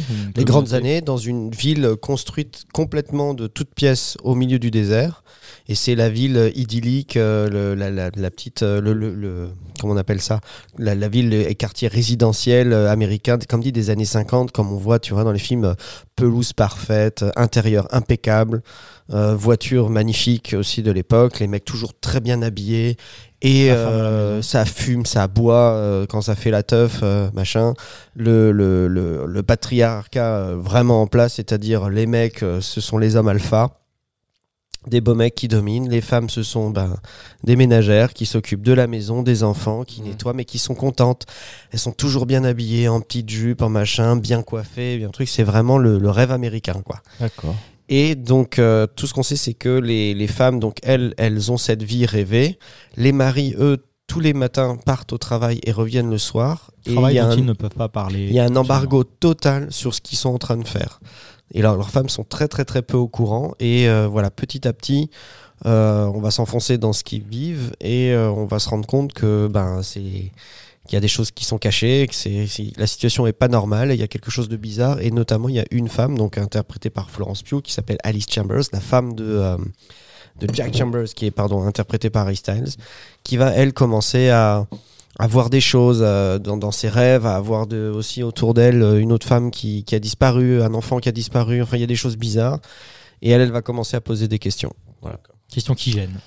forcément. Merci beaucoup pour ce que- pitch. Parce que Chris Pine Ouais. euh, est un peu le gourou de, de ce genre de, de cette secte ou ce- cette gated communities. D'accord. Et en gros, c'est lui qui est le chef d'un projet qui s'appelle Projet Victory, donc qui régit un peu toute cette communauté. Et c'est lui qui euh, fait bien en sorte que tout le monde reste à sa place. Et euh, Oui, il est Et vraiment rien- pas gourou, rien quoi, qui déborde, fait, quoi. Même Clairement en un étant, gourou. en étant euh, bien propre sur lui, quoi. D'accord. Voilà. Mais il, il est vraiment, il a vraiment cette image de. Et puis les gens l'adulent, quoi. Ils Mm. le regardent, tous les mecs le regardent, en- même en disant au nouveau, euh, t'as juste de la chance qu'il t'adresse la parole, quoi. Tu des trucs comme ça. Donc c'est. Donc c'est voilà l'histoire de c'est c'est Florence Pugh qui va chercher à comprendre finalement Qui euh, se passe euh, chez les hommes, ce quoi. C'est pas normal. Voilà, ok. Voilà. Euh, Thomas, tu voulais donner ton avis sur ce film-là? Euh, ben, pour moi, c'est un peu le. J'ai l'impression qu'Olivia Wilde, elle a bien, euh, elle a bien digéré, euh, enfin bien regardé et digéré le film The Step for Wives, parce que c'est complètement, c'est complètement la même chose. Je pense que c'est un remake inavoué ou j'en sais rien, avec une touche de Black Mirror, hein, clairement. Mm. Step for Wives, c'est un film des années 70. On est vraiment sur la même thématique, c'est-à-dire, c'est, on est dans, dans, dans la communauté euh, 50s, euh, hyper norma- normative, hyper conformiste, euh, très sur le patriarcat, avec euh, toutes les épouses belles, parfaites, bonnes au lit, qui font le ménage, qui attendent leur mari sagement, et tout d'un coup, il va y avoir un, petit grain qui va, euh, qui, qui va, qui va venir tout perturber dans, dans ce parfait euh, cy- cycle et euh, on va on va mener on va on, on va mener l'enquête jusqu'à euh, pour, pour découvrir pourquoi toutes ces femmes sont complètement un peu Soumises. Ouais. soumises et in- in- incapables de prendre des, des décisions de, de, de- de donner leurs opinions et on est vraiment on est vraiment c'est vraiment un remake inavoué d'ailleurs bon, le film d'ailleurs entre en- entre nous a eu un remake des années 2000 avec Nicole Kidman notamment qui n'est pas un très bon film mais que bon, j'a- j'a- j'avais bien aimé quand même à l'époque. Mais euh, et du coup, moi, j'ai complètement pendant tout le film, je pensais à Step Pas for Wives. film, quoi. Et euh, du coup, voilà. Ouais. Et du coup, euh, ben assez rapidement, euh, au bout de 5-10 minutes, je me suis dit, est-ce qu'on va vers ça? Euh, ben, J'en étais pas loin. euh, et finalement, c'est assez frustrant quand tu sais. Tu le sais dès le départ, dans la bande-annonce, on te le disait, tu sais qu'il y a un truc qui va pas là-dedans, on te le dit assez rapidement, tu sais qu'il va y avoir un twist. Euh, c'est hyper frustrant quand tu vois vite venir le truc. Franchement, je j'avais pas quand même tous les tenants les aboutissants, mais je savais clairement où le film allait, allait venir. Je me doutais clairement comment ça allait terminer. Donc du coup, je regarde ça de façon assez détachée. Ça n'empêche que le film, c'est un, c'est une belle coquille. Je veux dire, euh, elle sait mettre en scène. Enfin, mettre en scène, c'est un grand mot parce que normalement, quand tu mets en scène, tu, tu fais passer des messages dans ta mise en Ouais. scène. Mais disons que il y a une belle photo, Voilà. ça c'est pas de, de sa part à elle, mais il y a une belle photographie, tu as des beaux décors, tu as des super costumes, tu as un super casting, je veux Ouais, pas la dire. période s'y prête bien aussi. Ouais, voilà, ça fait quand même plutôt un peu rêver.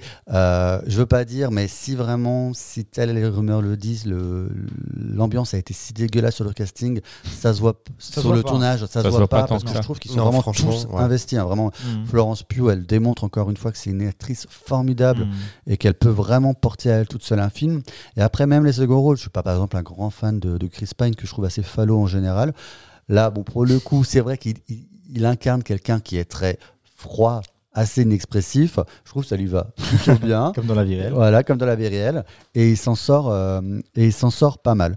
Après, moi, je trouve qu'il y a des, des, des- des- des problèmes énormes d'écriture. Je trouve qu'il y a des invraisemblances. Enfin, le, Ah oui. Pareil, c'est dans la, c'est dans la bande-annonce, donc je spoil rien. C'est, c'est vraiment finalement ce qui va donner le déclic à notre héroïne.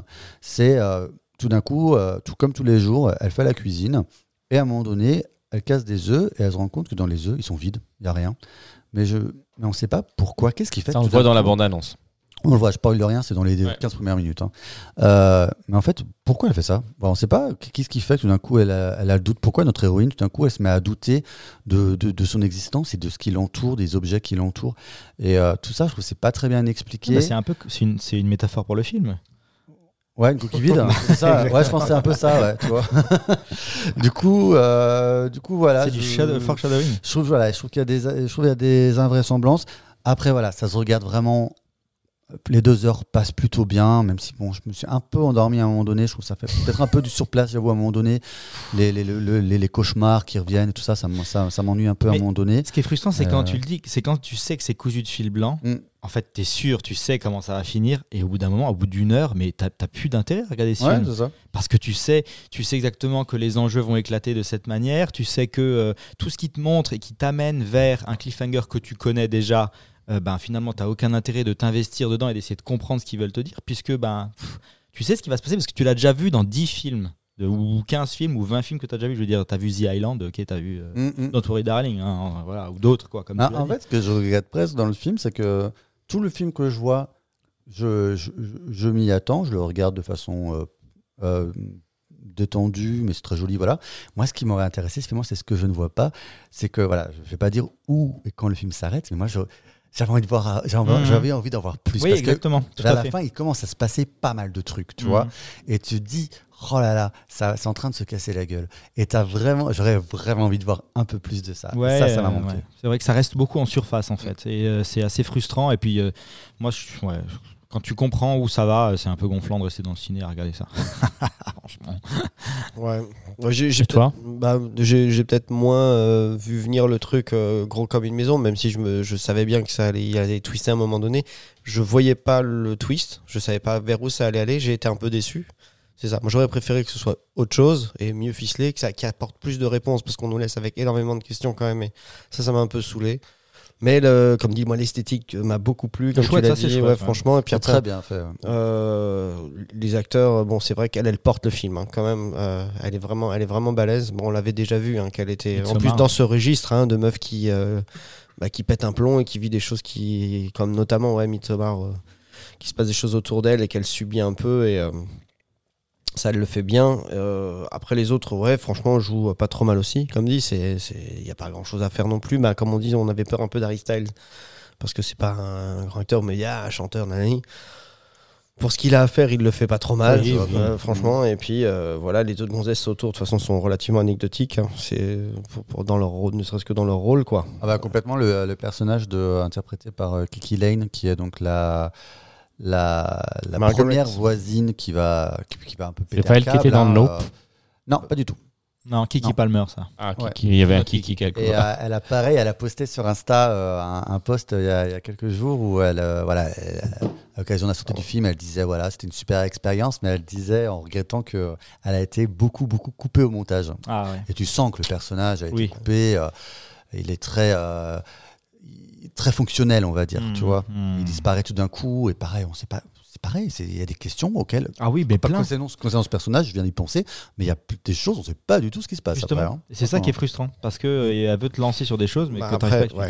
Après, c'est à revoir, peut-être à revoir une fois qu'on a le plot de, euh, enfin, on a la fin, euh, peut-être que ou pas. Mais bon, Peut-être, mais je sais pas si c'est si, c'est si insensé que ça, mais euh, peu importe.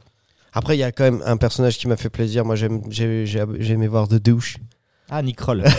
Nick Kroll, Ouais, dans un rôle où il est sérieux. J'arrive, je m'attends toujours à ce qu'il dise une connerie, tu vois, ou qu'il Mhm. rote, qu'il pète, qu'il fasse un Ah, truc. non, là, non. Et là, pour le coup, il le fait pas. Il embrasse Harry Styles, mais bon. Ouais, oui, oui, Ah. ouais, il fait un peu. Mais il est là pour ça, en fait, hein, euh, Oui. picoler, faire le copain qui, qui rigole bien. C'est ça. Ouais, c'est un rôle assez, Euh, assez anecdotique, on va oui, dire. oui. Mm. Ouais, voilà, mais mis à part ça, ouais, bon, comme dit, j'ai j'ai bien aimé la première partie. Je m'attendais, je me, suis- je me laisse, je me serais laissé vraiment emporter. Ça m'aurait pas, ça m'aurait bien plu si ça avait été peut-être un petit peu différent. Mais ouais, c'était pas non plus. euh, Le contexte des 50s aide aussi à, à apprécier le Ah, film. Quand, quand tu aimes ça, moi j'ai adoré. Ouais. Bah, par exemple, on en a, vous, alors ça n'a rien à voir, mais euh, euh, on en a parlé. vous en avez parlé il y a quelques temps. Je crois, je suis même pas sûr d'Elvis. Je sais pas s'il y a une émission. Ah oui, vous en aviez Elvis, on a parlé d'un je- j'ai pu le voir. Non, même pas. J'ai pu le voir et j'ai été vraiment déçu de, de, de, de- de- de- des moments où ils te sortent complètement de, de la période en te mettant de la musique très contemporaine, un peu rap, hip-hop comme ça. Ah, ça, c'est la patte de Baz Luhrmann. Ah mais ça m'a, je suis désolé, hein, moi ça me, quand je suis dans les 50s et que je suis machin, euh, commencez pas à me clapper, du, euh, taper du Tupac ou je sais pas quoi là. euh, À un moment donné, c'est pas ce que je veux entendre à ce moment-là. Ça me sort du film. Je suis plus dans cette période-là. Alors que là, pour Et le coup, ça, euh, il, et ça, par va. contre, euh, ouais, le, le- la, Ah, ils y sont restés. partie-là du film, ah ouais, tu es vraiment bien et franchement, c'est, c'est- Ah, ils, jouent la, ils jouent la carte à fond. Ils ont tourné à Palm Springs. Ça, ça- ouais, bah, c'est pas, c'est pas, c'est pas étonnant. hein. C'est Ouais, vraiment, ouais. c'est un vrai quartier. Donc, Clairement. euh, toutes les scènes extérieures, c'est à Palm Springs. Ils ont tourné D'accord. pendant 7 jours. ouais. Et c'est ouais, c'est, c'est très, c'est très, c'est ce qu'on- un beau travail de reconstitution, on va dire. On va dire que c'est voilà. Je trouve que c'est un travail appliqué. C'est une bonne élève. Après, euh, Mais sans vraiment de profondeur, quoi. profondeur et de, je trouve, de personnalité, tu Ouais. vois, de, de, de, de proposition. Mais ça a à voir par la suite, parce que vu, vu que le film rencontre, rencontre plutôt son succès, il ne serait pas étonnant qu'on lui confie d'autres projets par la suite. Très bien, merci les garçons. Il est temps pour nous de passer à la rubrique des coups de cœur. Oui. Hey, tu es mon coup de cœur. Ouais. Oh, darling. Tu peux commencer Euh, oui, tu peux commencer. Pourquoi Julien, tu voulais commencer? Ah non, pas du tout. Ah ok. C'est- Je voulais Euh, juste laisser un, un petit, euh, un petit temps. Ah non, Ouais, non, non, tu sais ok, comment on est non, maintenant. c'est- Ouais, on on s'en fout. enchaîne, C'est on d'une s'en flux, fout. c'est- c'est d'une traite, on s'en fout. Alors moi je vais recommander un film euh, que j'ai vu, euh, que, que j'ai vu euh, comme ça, qui s'appelle 13 vies. Est-ce que vous, ça vous dit quelque chose Pas du tout? De Ron Howard sur Amazon Prime. Exactement. Tu l'as vu? Euh, pas encore, mais il est sur ma liste. J'ai très Ouais, envie de bah, le voir. écoute, euh, Écoute, Euh, Laisse-moi te le spoil. Non, non, non, du coup, je vais pas le, pas le spoiler du tout. Bon, en même temps, c'est une histoire vraie, hein, dont, histoire dont- vraie, dont on connaît, on ouais. connaît les, les Ah, tenants aboutissants, puisque c'est l'histoire Ah, si, me des, dit quelque chose. des 13 euh, Thaïlandais, euh, Ah, des jeunes oui, garçons, des footballeurs. Ah, je l'ai vu. Eh oui. Eh oui, je l'ai vu. Bah, voilà. Merci Mike. Dans la grotte. Exactement, qui ont été coincés. Bah, en même temps, je voulais faire une sorte de, tu vois, de petit clin d'œil à vos vacances, donc Ah, j'ai choisi ah, ce exprès. Dans votre Euh, grotte. donc les On 13 était dans la enfants qui ont été coincés dans la grotte après le passage de la mousson. Et du Mhm. coup, euh, comment ben, finalement le monde s'est quasiment organisé pour, euh, pour, Pour les, les sauver, sauver, puisque ouais. des, des spécialistes de- du monde entier sont venus, et donc des spécialistes qui sont ici représentés par euh, Viggo Mortensen et euh, Colin Farrell notamment, et Joel Ed- Edgerton, qui viennent en tant que donc, spécialistes de la plongée difficile dans euh, les boyaux étriqués des cavernes et comment aller sauver les gens. Non mais c'est un truc de malade. Ouais. Là où c'est fou, en fait, c'est qu'on connaît les, donc les, les- la fin du film, on la connaît, on sait comment c'est fini cette histoire. Et en fait, c'est la mise en scène et euh, la manière de Ron Howard de euh, bah, tout simplement euh, tourner les scènes et, euh, et tenir le suspense dans, dans ces micro-scènes où on voit ben, des phases sous l'eau, des trucs Coincé hyper entre les rochers. euh, Des trucs hyper méga stressants, surtout si on est, euh, je sais pas, euh, si on a peur de, de- de- des petits espaces. la bouteille d'eau qui. Ouais, voilà. Là, de, de, de- Il y a plein de scènes ultra tendues. Euh, c'est super bien. Franchement, c'est bien filmé. Les acteurs sont, bah, sont voilà. hein, Quand on a Viggo Mortensen, Colin Farrell et compagnie, c'est vraiment chouette. Euh, Il y a aussi toute une pléthore d'acteurs euh, donc thaïlandais qui sont vraiment aussi super. Mhm. Euh, c'est un film qui dure 2 heures, bien 2h10, voire Mais même tu plus. vois pas passer, vraiment, c'est. Tu vois pas passer. Parce que c'est vraiment très très cool. Donc euh, je recommande sans souci. Euh, C'est sur Amazon Prime. Euh, Ça s'appelle 13 vies. Ouais. Et puis euh, voilà, allez-y regarder. C'est très cool. C'est des petits joueurs de foot. Ron Howard, ça fait plaisir. Je rebondis juste sur ce que tu disais, parce que je sais pas avec qui j'en parlais il y a pas longtemps, mais il y avait aussi un, j'avais vu regarder un film docu euh, il y a quelques temps. Et euh, je crois que c'est Diving into the Unknown. Je sais pas si ça vous parle. C'est une Non. histoire folle, ça aussi. Je- euh, le- les mecs, je sais plus, je crois, ne, sont norvégiens, je crois. Enfin bref, et c'est des copains qui sont allés plonger docu comme ça. Ouais, ouais. À la base, c'est qu'à la base, ils voulaient faire euh, un oui, docu. il y en a un qui est ils mort veulent aller plonger. Et dans la Ah, première mission, il y a un mec qui reste bloqué, qui meurt. Lui, il remonte et il repart l'année d'après chercher le corps de son pote. Exact, Et on voit des exact. footages qui récupèrent aussi justement euh, sur le corps de celui qui, s'est, qui est resté Exact. noyé. C'est ah, Bah, très anxiogène et euh, complètement ouf. Là, c'est donc 13 vies, c'est aussi un film sur ces mecs-là qui plongent dans ces trucs-là et qui, euh, bah, qui sont vraiment des héros, quoi. Vraiment, puisqu'ils risquent faut leur être un vie, peu euh. craqué. Parce que c'est quand on dit sortir en plongée, c'est 8 heures, 8 heures de plongée dans des grottes, quoi. Vraiment, euh, 8, pendant 8 Oui, heures. et ce, qui est, et ce qui est dingue aussi, on va pas parce que tu veux le voir, mais ce qui est dingue, c'est la façon dont ils arrivent à les sortir sans les faire. Voilà. Mourir. ça. En fait, comment truc, euh, c'est que quand tu te rends compte que c'est presque aussi vénère, l'étape d'après, c'est l'espace, quoi. ah oui, Tu vois ce que je veux dire? Parce que quand C'est tu es dans ces ça. profondeurs-là, bah oui, l'erreur, elle est fatale. hein. Ah tu oui, peux pas enlever c'est- ton masque, c'est terminé. S'il y a personne vient te chercher, te sauver, euh, si ça part en sucette, t'es mort. C'est ça. Donc bon, D'où le côté euh, vraiment ouais, spectaculaire C'est- c'est du, chaud, ouais. du film. ok. Julian. À voir. Écoute, alors moi, je me détache totalement du, du cinéma. Et, euh, pour un coup de cœur un peu particulier, je vous en ai déjà parlé il y a quelques temps de ce groupe où j'avais parlé à off avec, Ma- avec Mathieu, je crois. Euh, un groupe qui s'appelle Royal République. Et euh, c'est, j'en parle maintenant parce qu'ils sont bientôt en concert à Stras, à la laiterie. Donc euh, là, ils ont repassé un concert qui était reporté et il a lieu le, le 8 novembre cette année. Quel, quel genre c'est? Alors, c'est. euh, alors, ils sont d'origine suédoise et c'est un rock de. Alors, c'est du. Comment je vais te décrire ça? C'est euh, rock, funk, punk, un peu garage anglais. Donc, si je devais. Euh, si je de- Non, du bruit. Déjà, toi, t'aimes bien. Je sais que t'aimes bien Chaka Pong. Je Ben sais oui. que t'aimes bien Skip Ben, the Use. Alors, crois-moi que si t'écoutes Royal Republic, tu vas aimer. Je vais aimer, d'accord. Après, il y a peut-être aussi un peu, des fois, des, des ambiances un peu Franz Ferdinand D'accord.